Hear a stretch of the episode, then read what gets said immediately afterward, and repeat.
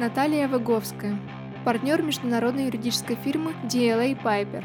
Основная деятельность Натальи сосредоточена в офисах DLA Piper в России. Наталья также длительное время работала в DLA Piper в Великобритании.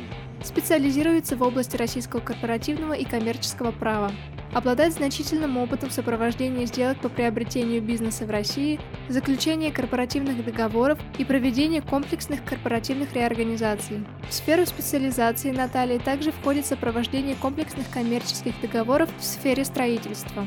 В 2004 году Наталья окончила юридический факультет Санкт-Петербургского государственного университета, а в 2011 году юридический факультет Оксфордского университета. Наталья также училась в Гейдельбергском университете и работала над исследовательским проектом в Институте сравнительного и международного частного права имени Макса Планка. Читает курс лекций о приобретениях российских компаний на юридическом факультете Санкт-Петербургского государственного университета в рамках программы повышения квалификации, а также входит в списки арбитров Российского арбитражного центра при Российском институте современного арбитража.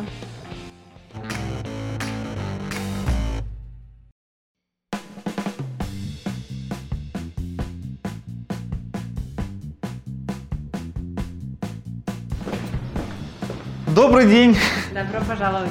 Ну что, пора начинать интервью.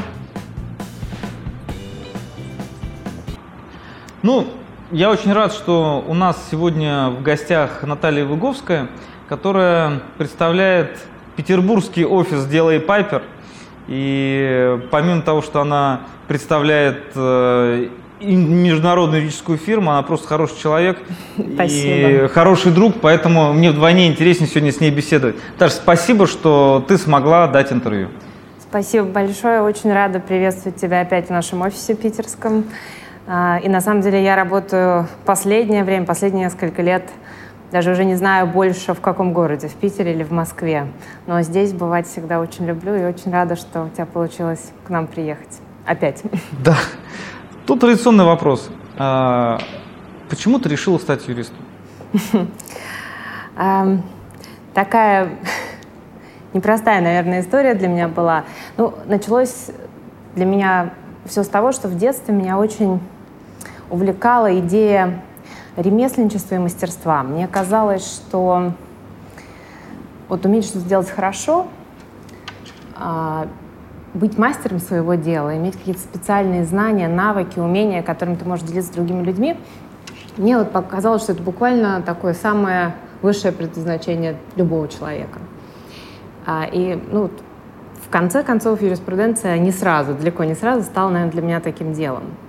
Но то, что вот эта мысль о, о мастерстве меня так увлекала, мне совершенно не мешало в юности, например, э, искать и мечтать о работе, на которой можно не работать совсем, а можно большую часть времени читать книги, ну, художественную литературу. Я, в общем, помышляла о карьере капельдинера театрального, знаешь, угу. продавать программки. Да показывать значит, места в театре. Мне кажется, совершенно восхитительная история. Если интересный балет или опера, то ты, соответственно, тоже смотришь mm-hmm. бесплатно, за билет платить не нужно. А если нет, то можно, соответственно, почитать. Рассматривала возможность стать вот человеком в музее, который следит за тем, чтобы картинам близко не подходили. Мне тоже казалось, что это будет замечательным совершенно делом. А, но, к своему счастью, отказалась от этого.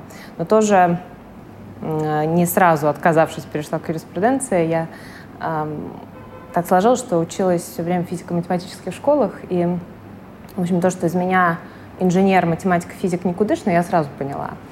А что из меня будет, что может из меня хорошо получиться, я сообразить никак не могла. Поэтому после школы я пошла на такое самое широкое вот, гуманитарное образование, которое мне тогда представлялось, международные отношения. Угу. Это был какой университет? СПБГУ. Угу.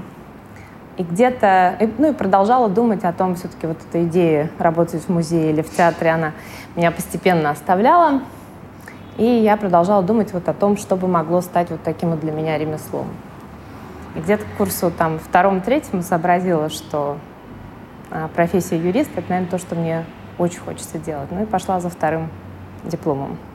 То есть ты училась э, на вечернем?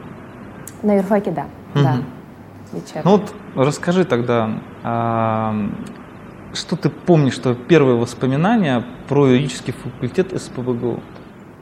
Хм. Первое воспоминание. Наверное, первое впечатление от первого семестра было такое, что я наконец-то там, где я должна быть. Мне было интересно все, мне были интересны все предметы. Меня очень увлекали, причем совершенно рад, разные отрасли. И мне еще показалось, что то есть вдруг впервые в жизни, на самом деле, для меня учеба стала чем-то значимым, даже достаточно волнительным, потому что ни в школе, ни вступительные экзамены, ни сессии до этого они у меня каких-то там особых эмоций не вызывали. Я приходила, ну, сдавала, в общем, сдавала, училась так, в школе очень плохо, в университете очень хорошо, но, а здесь для меня стало важным знать. Я даже, у меня получилась первая сессия, я впервые поняла, что такое, в общем, когда люди нервничают. Я, помню, сдавала римское право, угу. и получила так четверку, что со мной до этого там на международных отношениях, в общем, не случалось, но скорее потому, что я очень беспокоилась о том, как же пройдет этот экзамен. Для меня это было э, очень таким новым ощущением. Я, помню, что делилась с своими друзьями из школы, они мне говорили, наконец-то, наконец-то и ты поняла, что перед экзаменами нервничают. Вот, но на юрфаке нравилось на самом деле все. Единственное, что было как-то тяжело, потому что мне приходилось там, я хотела доучиться на международных отношениях, чтобы, ну, получить, в общем, диплом, было, ну, не хотелось бросать, и а, приходилось еще работать, и как-то это было так, не, не всегда просто. А где ты работала тогда? Где я только не работала. Я, а, я работала переводчицей на стройке. Прям раб, э, рабочим переводила или кому? Да, переводила шотландской компании, которая организовывала этот весь строительный uh-huh. процесс. Первый день я вернулась домой чуть ли не со слезами, потому что я не понимала ни тех, ни других. Одних из-за акцента, а других из-за, скажем так, слов, словоупотребления непривычного. Сложных идиоматических выражений. Да, именно. А, вот, ну, потом как-то включилось, в общем, пошло. Ну, больше всего я работала переводчицей, то есть у меня такое было. Я переводила там с английского, и, и даже тогда, что сейчас, конечно, не сложно это поверить, а, с немецкого тоже. Вот, но сейчас я, сейчас вот даже не знаю, как я это делала, но вот так вот. А когда ты училась уже на юридическом факультете, то есть э, ты вообще видела какое-то свое место в праве? То есть где? То есть где там было там, э, пойду работать следователем, пойду работать в адвокаты? Кем ты хотела стать в юридической профессии? Знаешь, у меня э, любимым тогда преподавателем э, была э, Дженевра Игоревна Луковская. Она преподавала теорию права. И для меня это был безум... вот, ну, самый мой любимый предмет – мне очень нравилась теория права, философия, все вокруг этого.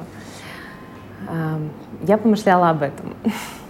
Но я также, тогда еще такое а, время было, начало 2000-х, я, в общем, думала, пыталась э, такой, такой романтический настрой в себе заглушить. И э, думала о том, что у меня там вот семья, там родственники мои, которые не молодеют с каждым годом. Я думаю, что нужно делать ответственный выбор теперь, что э, время вот этих идей э, о том, что можно работать в театре и программки mm-hmm. продавать, что, как бы, что это уже юность, что это уже нельзя. Да. А, поэтому сначала вот э, мне, наверное, было интересно это направление. Мне кажется, просто за счет, во многом за счет э, харизмы преподавателя, за счет того, как она преподавала, как она могла сделать это интересно, насколько она делала это интересным. Потом а, у меня э, был период, когда меня даже увлекало уголовное право. Мне читал лекции а, Прохоров Вадим Семенович.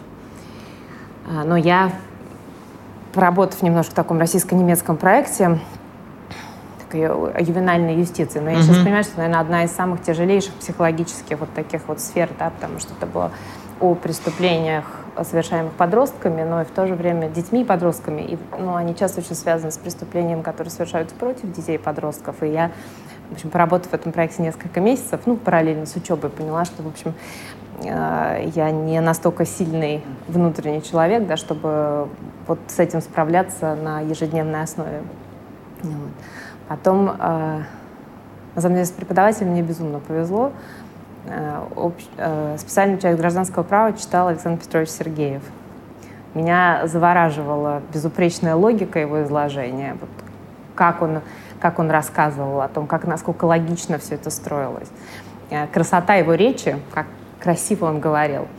Но тогда я часто его слушала, думала, ну, ну так, так хорошо я не смогу. И мне вот эта сфера очень нравилась, но я к ней боялась подойти. Мне почему-то казалось, что вот, вот это настолько сложно, что мне это не освоить. Вот и как-то в какой-то э, я попала на практику к Валерию Абрамовичу Мусину на пару месяцев. И он, ну, помимо того, что мне очень много дал, рассказал о том, что такое консалтинг, как работать с клиентами, mm-hmm. что они ждут. Да, как важно и как сложно перевести там российский правовой институт там на английский, потому что это не только другой язык, это совершенно другая правовая культура, другие доктрины, да.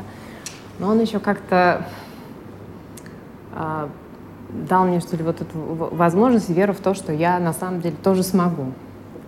Не, не так великолепно и блестяще, да, как сам Валерий Абрамович или Александр Петрович, да, но что я смогу в этой сфере работать. И как-то вот, наверное, после практики Валерия Абрамовича я как-то вот решила, что да, коммерческое право а, и консалтинг — это то, куда я хочу попасть. И попала куда? А, попала я на самом деле в команду, которая сейчас вот составляет такой костяк партнерский DLA, но тогда это было еще и Вайло. Это была юридическая команда, которая работала под брендом Ernst Young в Питере угу. же. Да. Это был какой год? Это был 2004 год, и через год мы стали DLA. Ну, ты расскажи, пожалуйста, ну, то есть Ernst Young, э, там же это совсем другая история, да, то есть это расскажи, пожалуйста, вот чем отличается работа в DLA Piper, да, то есть от работы в Ernst Young? Ну, может быть, это связано там с какими-то а, общими аспектами а, этой консалтинговой компании, не сказать, что юридической. Да, ну, наверное,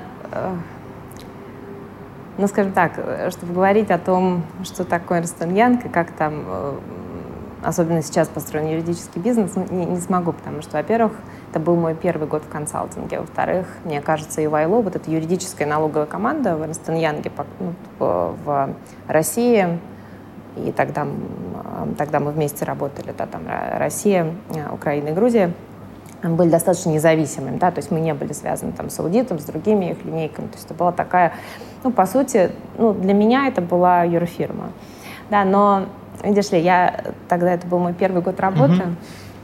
Поэтому сказать, что я что-то понимала о том, как устроен Young, uh-huh. чем отличается EY от юридических фирм, а, что такое вообще международный консалтинг. Ну, ну не понимала я. Да? Мне, я была совершенно счастлива, мне очень нравилось э, там, работать с людьми, с которыми я работала. Мне казалось, что какое-то удивительное место. Я учусь каждый день, а мне еще зарплату платят. Не наоборот. Да. Меня учат и, еще, еще, еще какие-то деньги дают. Думаю, обалдеть, как удобно. А, поэтому, ну, да, то есть, что сейчас из себя делает и представляет, э, конечно, мы очень сильно отличаемся от Янга. Мне кажется, что мы очень сильно отличаемся от многих э, юридических фирм, да, потому что э, DLA, ну, помимо того, что это профессионалы, да, и люди, которые очень любят свое дело очень хорошо, а, делают как раз вот, ну да, то, то вот, о чем я говорила, да, как раз мастера своего дела. Но это, наверное, я думаю, что большинство партнеров юридических фирм скажет это про свою фирму, да. Но мне кажется, что особенность дела и в том, что это еще очень современная, динамично развивающаяся компания, и при этом, знаешь, очень, очень человечная, да, то есть она сейчас стала такой, что она позволяет людям и принимает, да, то, что мы не только, да, как раз, не только юристы, да, но, но еще и люди, люди да. на удивление. Ну, ну, знаешь, да, наверное, на удивление, потому что, мне кажется, очень долго юридический бизнес, ну, он, я не скажу, что он сейчас там какой-то мягкий, да, но в целом достаточно жесткий бизнес, да, то есть где людям нужно работать очень много, мы работаем иногда сутками, да, иногда без выходных, и не так уж это редко случается, да, но делает та компания, которая ну, ставит перед собой в том числе и задачу такую, дать людям возможность качественно жить, не только работать, да, безусловно, задачи, которые ставят там перед нами наши клиенты, они приоритетны. И, и понятно, что если необходимо работать на выходных, мы будем работать на выходных. Но в то же время это стала фирма, которая позволяет людям действительно хорошо и как-то эффективно совмещать вот свою так хоть личную жизнь, да, вне юриспруденции с правом. И мне кажется, что это не так часто бывает в юридических фирмах. А вот те люди, с которыми ты начинала в Делай Пайпер, многие из них остались? Все здесь. Все? Да, да. Ну вот э, я а, наш управляющий партнер Константин Лузинян Резанашвили, управляющий партнер питерского офиса, Денис Соседкин, я как раз с ним начинала работать, ну mm-hmm. вот как раз вот тот свой первый год, когда я пришла, не очень понимая, никуда я пришла, ни что я пришла, но чувствуя, что пришла юриспруденцией заниматься. В общем, все те люди, вот, ну, с которыми я начала, ну, кто-то из юристов, конечно, ушел, да, но вот э, там партнерская группа, она осталась. Помнишь э, самые свои тяжелые страхи, которые тебя обуревали в самом начале юридической карьеры? А, да. Я помню, что я очень боялась, что все время придется работать без единого выходного. И я боялась не того, что знаешь, что, что вот это будет так, где же будет мое свободное время. Но я после вот этого своего второго высшего и там параллельно двух образований и еще работы, мне казалось, что я еще долго так не выдержу. Mm-hmm. То есть мне казалось, что мне нужен обязательно этот один выходной. Вот этого очень боялась. А, кстати, так не было, да. Один выходной всегда был. Э, а можно я в воскресенье не приду, да? Ну ладно. Да, да. То есть меня вот почему-то меня это очень, когда вот я приходила, меня это очень беспокоило что как же так вот, если так вот еще долго, я так не смогу. Наверное, вот это очень боялась. Как ты выбрала специализацию? То есть, расскажи, потому что ну, вот, э, ребята, кто, начинает свою работу, то есть, они, они приходят, и у некоторых из них есть свой четкий план. Я хочу работать там, не знаю, там, в интеллектуальной собственности. Да? То есть кто-то вот, э, нигде не хочет работать, просто хочет работать. Да? Вот как у тебя было? Как ты нащупала свою профессиональную стезю? Ну, она нащупала, наверное, меня все-таки, потому что я ну, вот правда, когда я пришла в Инстон Янг, я вот понимала, да, консалтинг, коммерческое право, но я не понимала ни, ни, ни что такое консалтинг, ни какие там могут быть направления. Ну, не было у меня этого понимания, хотя сейчас, э, и на самом деле тогда очень многие люди, которые со мной вместе приходили, они очень четко понимали, да, куда они пришли, куда они дальше хотят. Нет, такого не было. Я была ужасно рада, что вот я наконец стала юристом, что я могу больше не работать на тех работах, на которых мне неинтересно работать, а здесь мне все интересно. И а, первые там несколько месяцев я, по занималась там всем, чем там и недвижимость, ну, что там я делала, да, какую-то техническую такую работу, там, какую-то практику судебную подбирала, еще что-то. И я помню, что в какой-то там вечер, уже был там ближе к восьми, один из э, старших юристов тогда стал осматривать наш, вот наш новый, молодой, так сказать, набор, и сказал, ты, ты же хорошо знаешь английский. А я там на последнем, последний класс школы там какой-то получила такой грант был, американцы давали тогда нам. Я год прожила в Штатах на этой стипендии, поэтому английский у меня действительно был хорош. То есть там жила год в семье, и, в общем, я... ну, это то, что мне позволило переводчицей работать. Я тогда вот, ну, так сказала, да, английский у меня хороший. Он говорит, замечательно, говорит, мы с тобой будем переводить SHA. А потом SHA, думаю, ну, хорошо. В общем, переводили мы его, по-моему, до 7.30 утра. Перевели в две руки.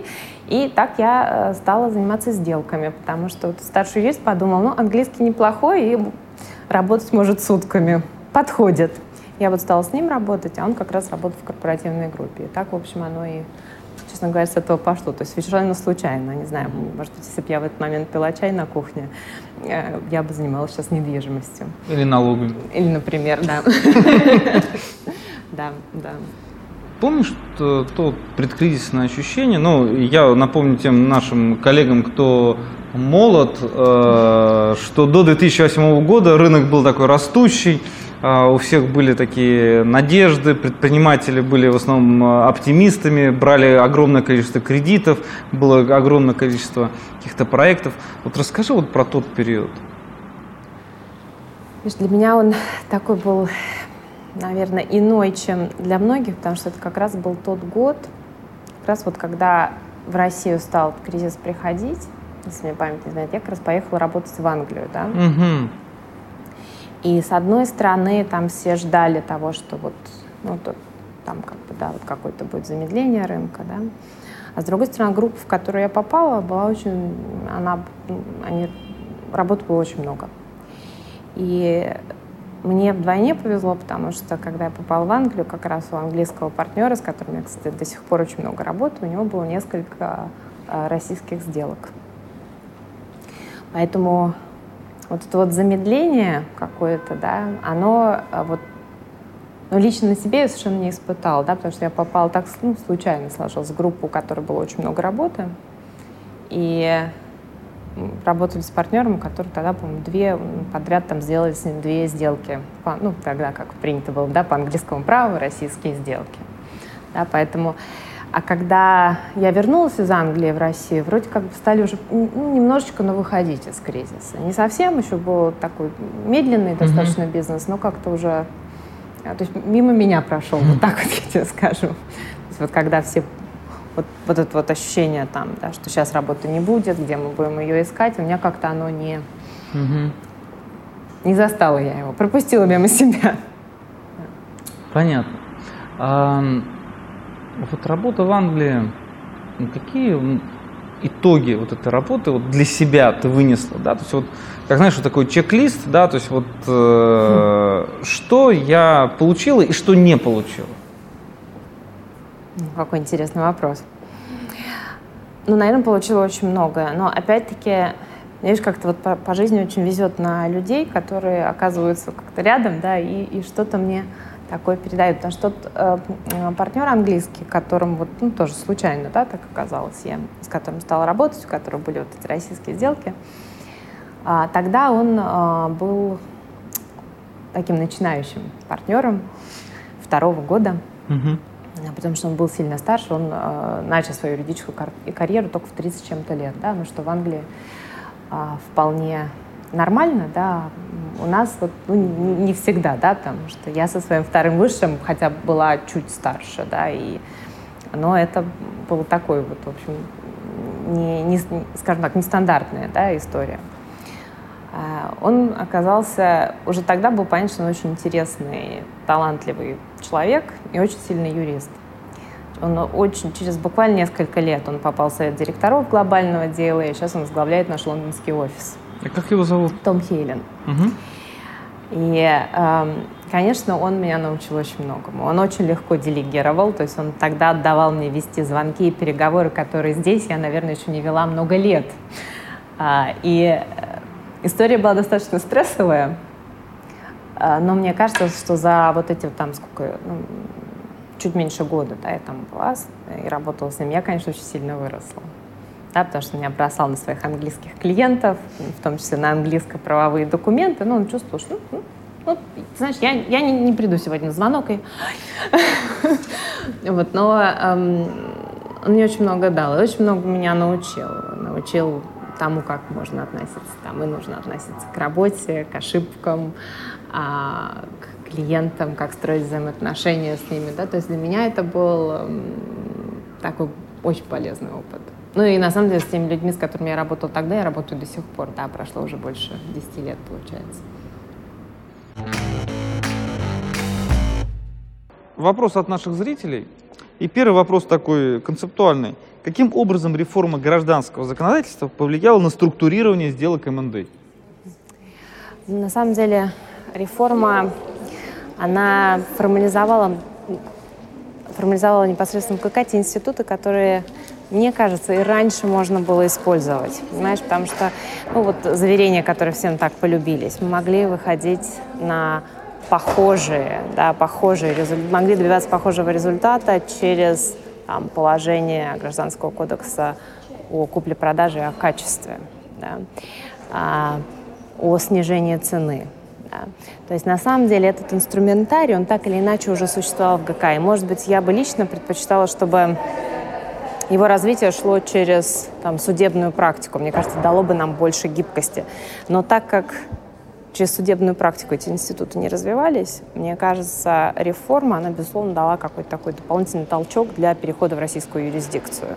Да, мы э, получили уже такое четкое понимание, что да, мы mm-hmm. можем использовать заверения, да, мы можем использовать гарантии возмещения имущественных потерь. А в наших сделках вопрос о том, как эти институты работают, да, а он еще по многим, во многих направлениях остается открытым. Но в любом случае, мне кажется, что а, реформа, она имела положительный эффект. Да, и дала нам больше гибкости и больше уверенности в том, что мы сможем делать, может быть, не прямо сейчас, да, но сможем делать сделки по российскому праву и добиваться результатов, может быть, не прямо сейчас, через несколько лет, да, угу. сходных с теми, которые нам позволяют э, достигать английский правовой институт. Хорошо. Второй вопрос. Э, как санкции повлияли на структурирование сделок в МНД? Ну, на самом деле, нас непосредственно на сделки, которым я занимаюсь, не так уж сильно они повлияли, да, потому что они ну, все-таки затронули не все компании, да, они затронули финансирование некоторых сделок, они затронули некоторые конкретные проекты, а, конкретных людей, да, но в целом, а, так или иначе,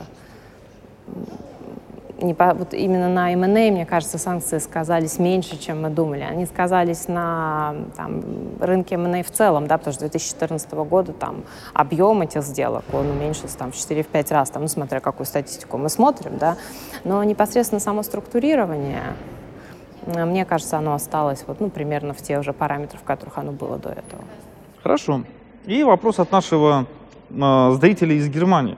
В настоящее время учусь на ЛЛМ в Германии после юрфака из ПВГУ. И вопрос, как вы думаете, насколько такое образование востребовано в России? Очень сложный вопрос. А, я училась когда-то в Германии. Мне кажется, это обучение мне оно много дало в плане понимания того, как работают континентальные правовые системы. А, я знаю, что есть юридические фирмы, которые работают там на немецком и преимущество с немецкими клиентами. Мне кажется, что LLM в Германии — это очень интересная интересный шаг, интересный опыт для профессионального развития, для личного развития. Но по моему опыту английский, американский LLM — это все-таки то, что на данном этапе рынок хочет больше. Угу. Ну и вопрос уже от меня. Что в, твоей в твоей жизни значит спорт?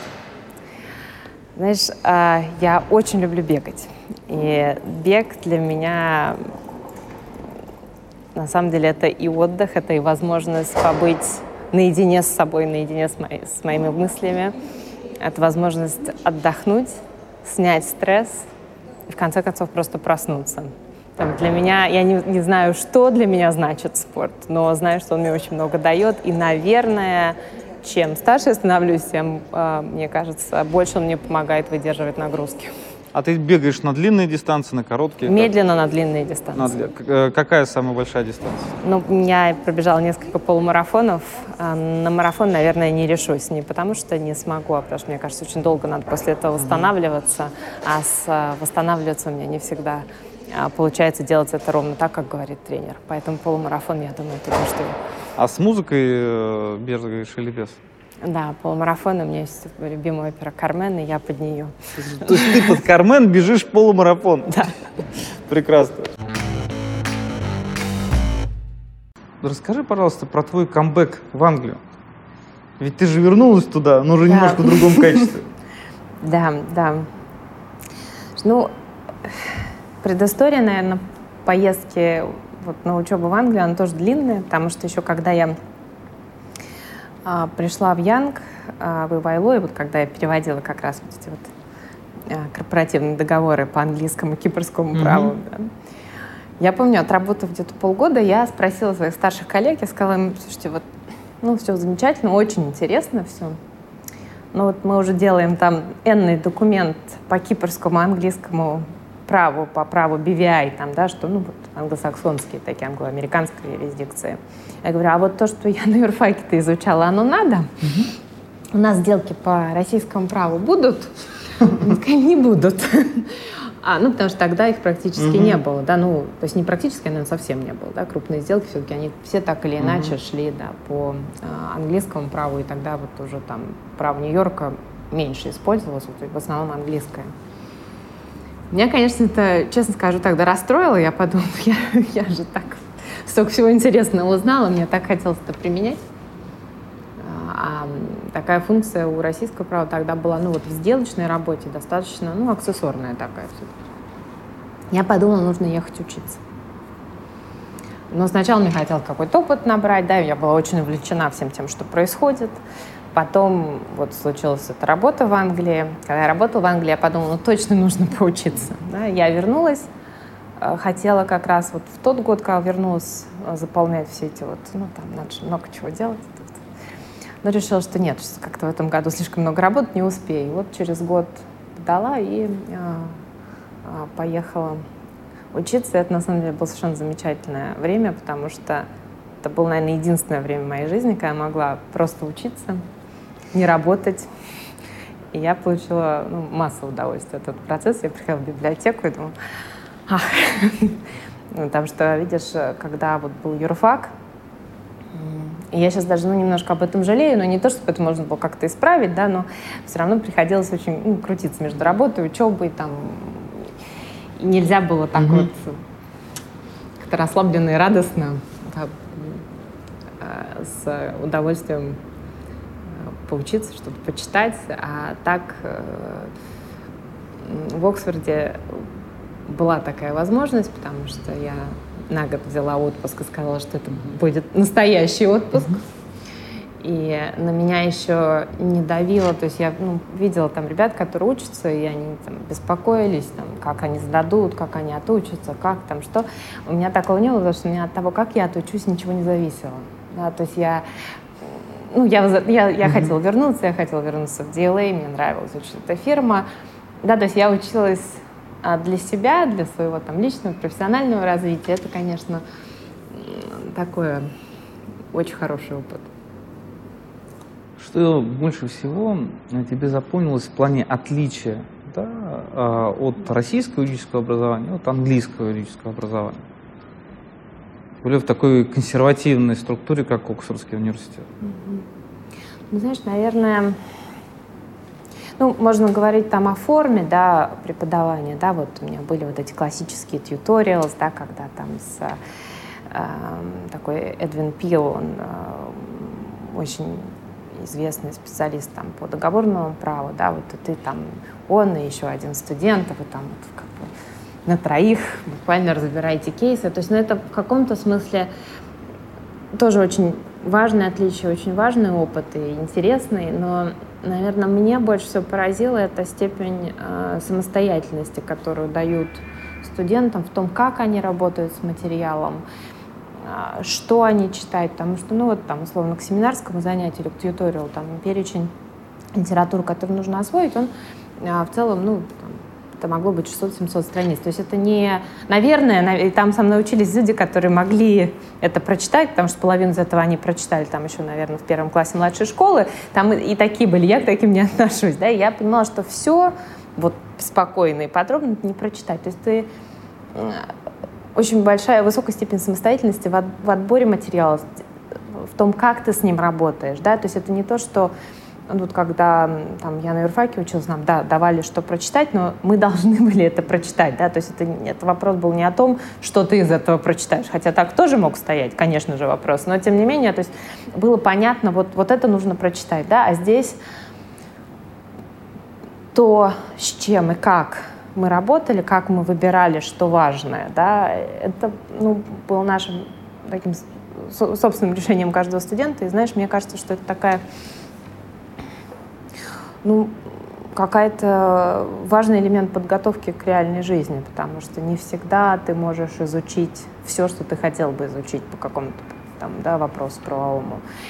И вот это вот мне, наверное, для меня вот это вот было самое основное, да, то что, ну, понятно, что там это известная, да, вещь, что там не лекция, это главное, mm-hmm. да, там вот какие-то вот такие вот эссе, тьюториалы, mm-hmm. там, семинары, да. Но у меня вот это вот как раз самостоятельность в работе с материалом и с выбором этого материала, вот меня вот это поразило. А, было ли искушение остаться в Англии? И оставляли ли тебя в Англии? Да, очень хотелось. И даже я как-то чуть, чуть это не, не сделала, на самом деле. Потому что у меня до ну, до Оксфорда уж точно меня все время тянуло вот на какую-то академическую эм, работу. Мне все время вот хотелось там заниматься именно вот чисто правом, да, не право и бизнес, да, а вот именно вот чисто правом. Меня это очень увлекало, мне казалось, что это очень интересно, и на самом деле казалось тогда, что это мое. И э, в Оксфорде э, там был профессор, у которого я занималась, который вел у меня семинары, и он меня, в общем, очень агитировал в свое время за то, чтобы я осталась. Я сомневалась. Как его зовут? А, Вагенауэр, профессор Вагенауэр. Угу.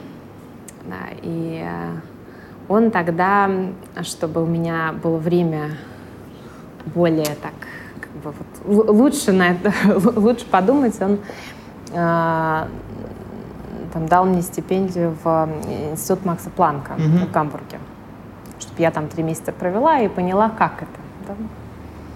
Меня, конечно, это все увлекло и очаровало. Я даже подала там все вот эти документы на там, написание, вот, ну, PhD, там, кандидатская, mm-hmm. но это не совсем кандидатская, да, это ну, что-то да. среднее, да, наверное, между, там, не, наверное, не наша докторская, да, но mm-hmm. и, наверное, чуть больше, чем наша кандидатская, так полагаю. И меня даже взяли вот на эту программу, вот. Но, знаешь, когда я после Оксфорда, Гамбурга, я вернулась в DLA, да, вот, ну, снова к практике. Это какой год? Это одиннадцатый год. Угу. Одиннадцатый или двенадцатый? Нет, наверное, двенадцатый. я когда вернулась к практике, знаешь, я, я даже помню, вот до сих пор у меня был первый какой-то там вот вопрос от клиента, совершенно маленький, практически крохотный какой-то по корпоративному праву. Ну, вот, знаешь, я поговорила с клиентом по телефону, я получила такой кайф от того, что я вот какую-то проблему решила практическую, что вот она ему вот нужна, да, не, не то, что может быть моя статья когда-нибудь будет mm-hmm. воспринята судебной практикой, и тогда может быть вот какой-то там вот небольшая часть правовой системы поменяется, да, вот, а вот то, что вот это вот сделал, и вот он результат. И мне так это понравилось. И чем больше я ну, оставалась здесь, чем больше я работала, тем больше я думала, что, наверное, на самом-то деле вот такая комбинация права и бизнес — это больше мое, чем а, академическая работа. Потому что академическая работа, мне кажется, она, она очень непростая. То есть она, безусловно, она очень интеллектуально сложная, но она также очень непростая в том плане, какая степень вот должна быть, и ты знаешь это много лучше, чем я, да, какая должна быть степень вот самодисциплины, да, как человек должен четко ставить себе цели и идти к ним, эм, не сомневаясь самостоятельно, да, потому что все-таки в консалтинге, да, мы ставим себе цели, безусловно, у нас всегда есть клиенты, всегда есть еще какие-то факторы внешние, которые нас дисциплинируют. Да, в академической работе человек очень часто все-таки остается наедине с самим собой, да, и это его собственная задача вот пройти этот длинный и очень непростой путь там, да, написание диссертации, написание классной статьи, да, интересной. И, э, и это, это очень, мне кажется, это очень сложно. Поэтому я с огромным уважением отношусь к людям, которые могут это делать. А здесь оказалось в каком смысле проще. Позвонили, ответила. Я как-то, да, решила, отказалась, в общем, от своего места. А не пожалела? А, ты знаешь, нет. Хотя... А были моменты, когда вот ты была на грани? Ой, ну да, так я, я с этим вот, вот это вот letter of acceptance, так я, оно у меня еще лежало на столе много-много лет. Я все его, знаешь, и думала, могла бы быть другая жизнь. Я, даже я не, я не пожалела, но мне очень тяжело. Это, наверное, было одно из самых сложных решений в моей жизни. Даш, какие основные вызовы перед тобой встали вот уже в твой после Оксфордский период, уже в консалтинговой жизни ну и вообще в жизни? Ну, наверное, самым таким непростым uh, было для меня найти баланс между работой, которую я очень люблю, которая мне до сих пор нравится. То есть для меня, видишь, это выбор юриспруденция оказался очень верным. И, а, и временем, которое мне хотелось бы проводить с моим сыном, который маленький, растет. Вот он, а, я запомнила, что когда ему было два или там, три года, он утром встал и сказал, что ну, мама, иди домой. Я говорю, малыш, ну, я же дома. И дальше под э, такой хохот всей семьи он сказал, «Хм, дом мамы, дом Зингера. Мама, иди домой. И ты ведь пошла домой. Я ведь пошла домой, да. И вот э, найти вот этот баланс, когда он все-таки понимает, что дом мамы — это там же, где он, там, где он живет, но и немножко дом Зингера, да, и немножко офис на Леонтьевской, 25.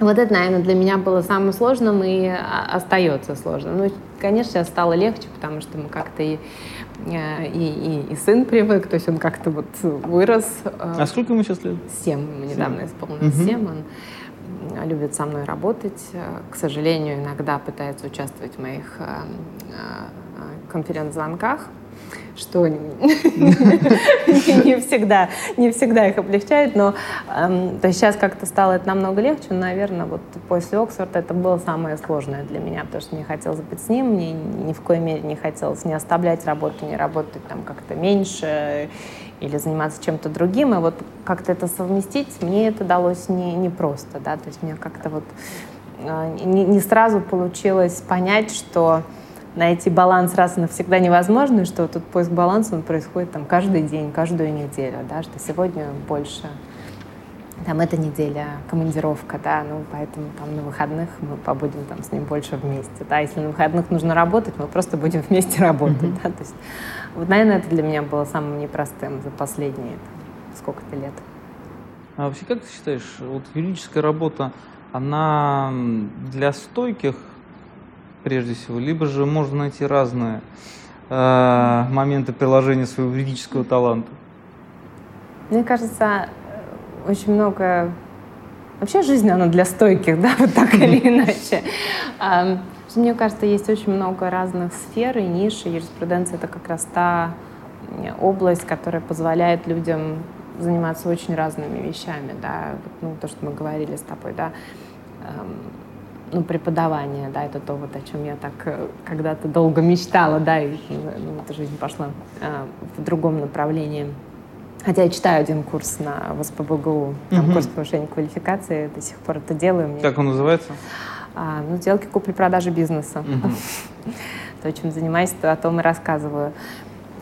Да, то есть это преподавание, это может быть очень сложной профессией, да, если ты там, читаешь большой курс, да, если ты, например, берешь, ну, условно, там, один семинар где-то, да, то есть это может быть и как-то и полегче, да, с точки зрения нагрузки. То же самое консалтинг, да, потому что консалтинг тоже сейчас, ну, перестал быть такой отраслью, где вот когда, ну, такой сферой, когда ты вот, ну, помнишь, было либо up or out, да, то mm-hmm. есть ты либо растешь, либо все, да, тоже такого нет, ну, по крайней мере, а, не везде это так, да, то есть ты можешь какую-то занять, вот, ну, какую-то делать работу, которая не требует там работы круглые сутки и там еженедельных командировок, да, и э, тоже может такую более спокойную нишу найти.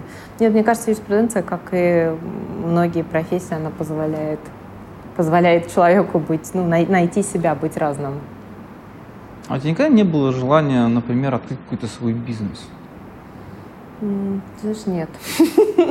нет, ну, э, мне кажется, что э, партнерство, оно по сути, ну, это и есть свой бизнес, просто в уже, наверное, созданной инфраструктуре. Да, и в каком смысле такое идеальное сочетание э, своего бизнеса, самостоятельности в том, как ты э, выбираешь там да, работу, сформируешь свой вот, ну, да, свой бизнес-портфолио, да, некое, там, работаешь с клиентами, набираешь эту работу, да, работаешь с людьми.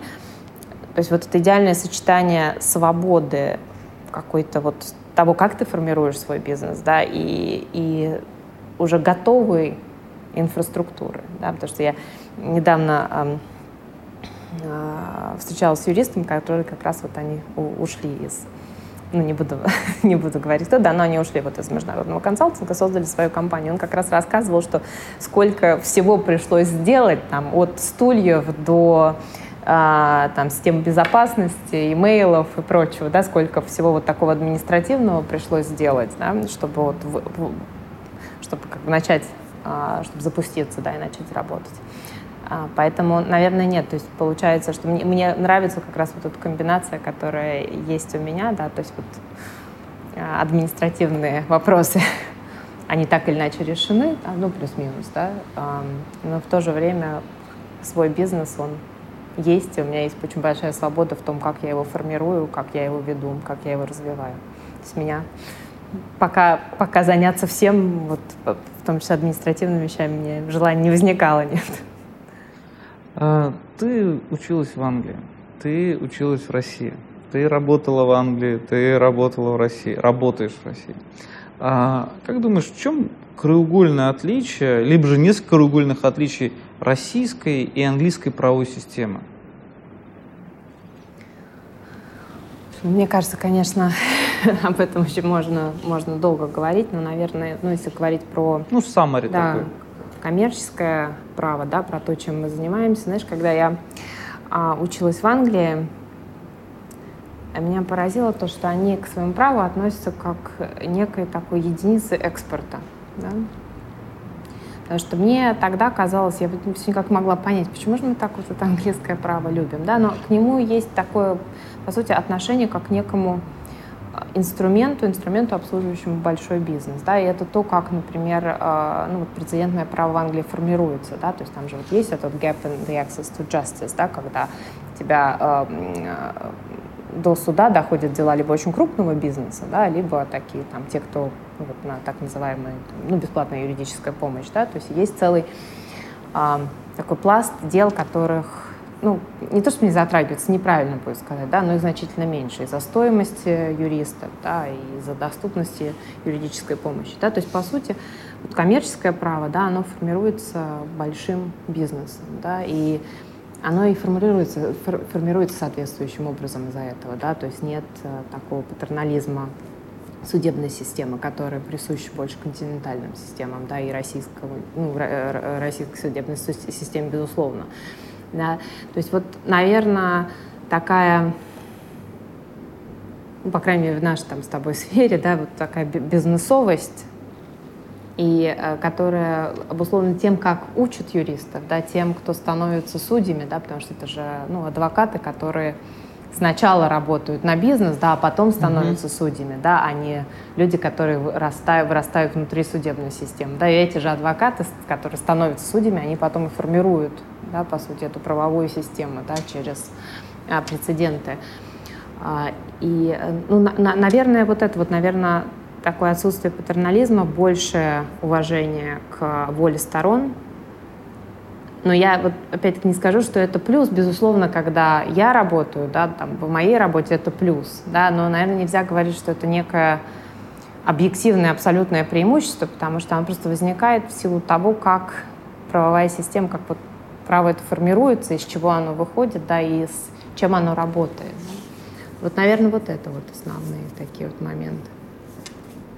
Как думаешь, чего не хватает российской правовой системе? Ну, э, знаешь, мне кажется, что э, она развивает, ну, как бы так это сказать, э, ну, нескольких, наверное, вещей. Мне кажется, в первую очередь это должно сформироваться новое поколение юристов, которые будут подходить к прочтению, толкованию закона не а, буквально, неформально, да, вот как на самом деле подходила еще я, да, выпустившись mm-hmm. а, с, по, вот сразу после юрфака, да, мне казалось, что вот, ну, вот, как написано, что да. так можно, а значит, по-другому никак не должно быть можно, да, нельзя, нас так учили читать, да, ну, не все, конечно, не все так учили, но в целом вот это вот буквальное толкование закона очень ограничительное, да, оно, оно же не только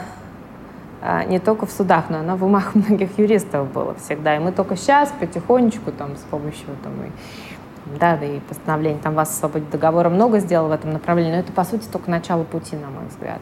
И мне кажется, что вот чем больше мы двигаемся в этом направлении, тем более такой развитой будет наша правовая система. Но мы в начале этого пути, и мне кажется, мы уже очень большой, ну, ну, большой отрезок пути пройден.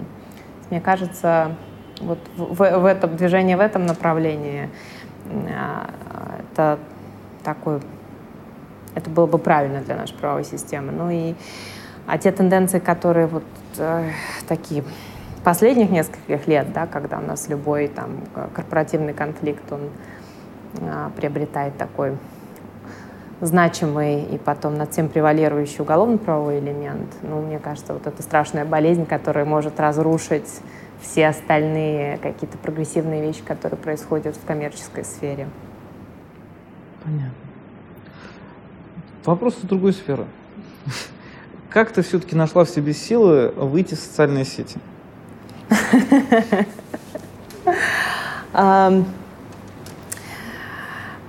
Ну, один из юристов, с которым я много работала тогда, объяснил мне следующим, он сказал, Наташ, ну ты же только работаешь. Я говорю, ну как, я очень люблю работать, но меня... Это мой дом. Это же мой дом, да. Но вообще не только. Он через несколько недель состоялся с ним еще один разговор. Он сказал, что что ты, был, ты была в театре? Как, ты ходишь в театр? Я подумала, ну я вообще часто хожу в театр. Но она мне сказала такую вещь, говорит, ты не понимаешь, говорит, что если выходного нет в Инстаграме, его не было. Я так задумалась над этим и решила, что все, надо. Да, я открыла аккаунт в Инстаграме, в Фейсбуке мне я, аккаунт в Фейсбуке у меня был после Оксфорда, потому что mm-hmm. там все планировалось да, через Фейсбук, да, да. но а, я им вот активно не а, не пользовалась. Вот, и, и чтобы люди понимали, в том числе люди, которые со мной работают, понимали, что я иногда выхожу из дома Зингера. И захожу в Инстаграм. По дороге домой. Да, я открыла аккаунт, но я честно скажу, что я не, не активный пользователь. Я понимаю, что это такая некая новая реальность, новый мир и новый способ общения, да, который я думаю, что это тоже мы только в начале этого пути, да, что это будет дальше развиваться, наверное. Но я как-то еще это внутренне не приняла. Я в процессе. Как, на твой взгляд, э, будет меняться юридическая профессия? Раз мы заговорили про новую реальность. Но мне кажется, знаешь, э, об этом очень много говорят. Это такая э, модная и, и правильная на самом деле тема и, там, и про искусственный интеллект. И, кстати, в DLA, да, у нас есть Кира, которая помогает нам делать due diligence. Кира — это робот? Да, ага. искусственный интеллект, да, зовут Кира. Мне кажется, очень хорошее имя. Да, есть э, там программы, программы обеспечения, которые помогают там выявлять э, риски картельные, да, то есть очень много всего действительно таких вот новых инструментов. Но, знаешь, мне кажется, что на российском рынке а, пройдет еще довольно много времени а, до того, как у нас появится какая-то такая... Вернее, не то, что появится, появится неправильно, да, до того, как вот эта классическая модель работы, да, когда есть юрист, есть клиент, есть а, вопрос клиента, который юрист решает, до того, как вот эта модель, она уйдет. Мне кажется, что а, у нас все-таки в силу того, что право развивается, да, судебная практика развивается, и это развитие, оно идет очень, оно быстрое, не всегда предсказуемое, да. Мне кажется, российский рынок еще какое-то время продержится в такой в, в классической модели а, работы с клиентами. Если бы тебе предложили должность в государственной структуре, ты бы согласилась? А, на данном этапе своей жизни нет. Мне очень нравится работать там, где я работаю, и делать то, что я делаю. Но если, наверное, там лет там, 15 назад я бы сказала нет никогда, да, то сейчас, когда там я сталкиваюсь с государственными структурами, там, с государственными корпорациями, я вижу там уровень профессионализма людей, которые там работают, да, и то, как они подходят к своей работе. Э, я должна сказать, что вот те, с кем мне повезло сталкиваться, они делали из моего ответа, вот когда я раньше говорила «нет никогда», да, сейчас я не скажу «нет никогда», да. Но в целом, наверное, не, не, не совсем, да, не, не, не совсем мое направление. Наташа, большое спасибо за интервью. Было безумно интересно и чтобы ты проводила с комфортом свои рабочие будни, а, а также домашние, может быть, да, в зависимости от того, в какой из домов ты это поставишь. Вот тебе наша а, кружка Moscow Lawyers а, с нашим слоганом, который на английском языке, так что помни. Спасибо большое, спасибо. Ну что же, подписывайтесь на наш канал и помните, что юристы тоже люди. Раз, два, три, работаем. Наташ, большое спасибо за интервью. Было безумно интересно. А, нам вы... Так, давайте еще раз. Да. Интервью, я сразу задумался, что такое-то, и все пошло не так. Раз, два, три, работаем.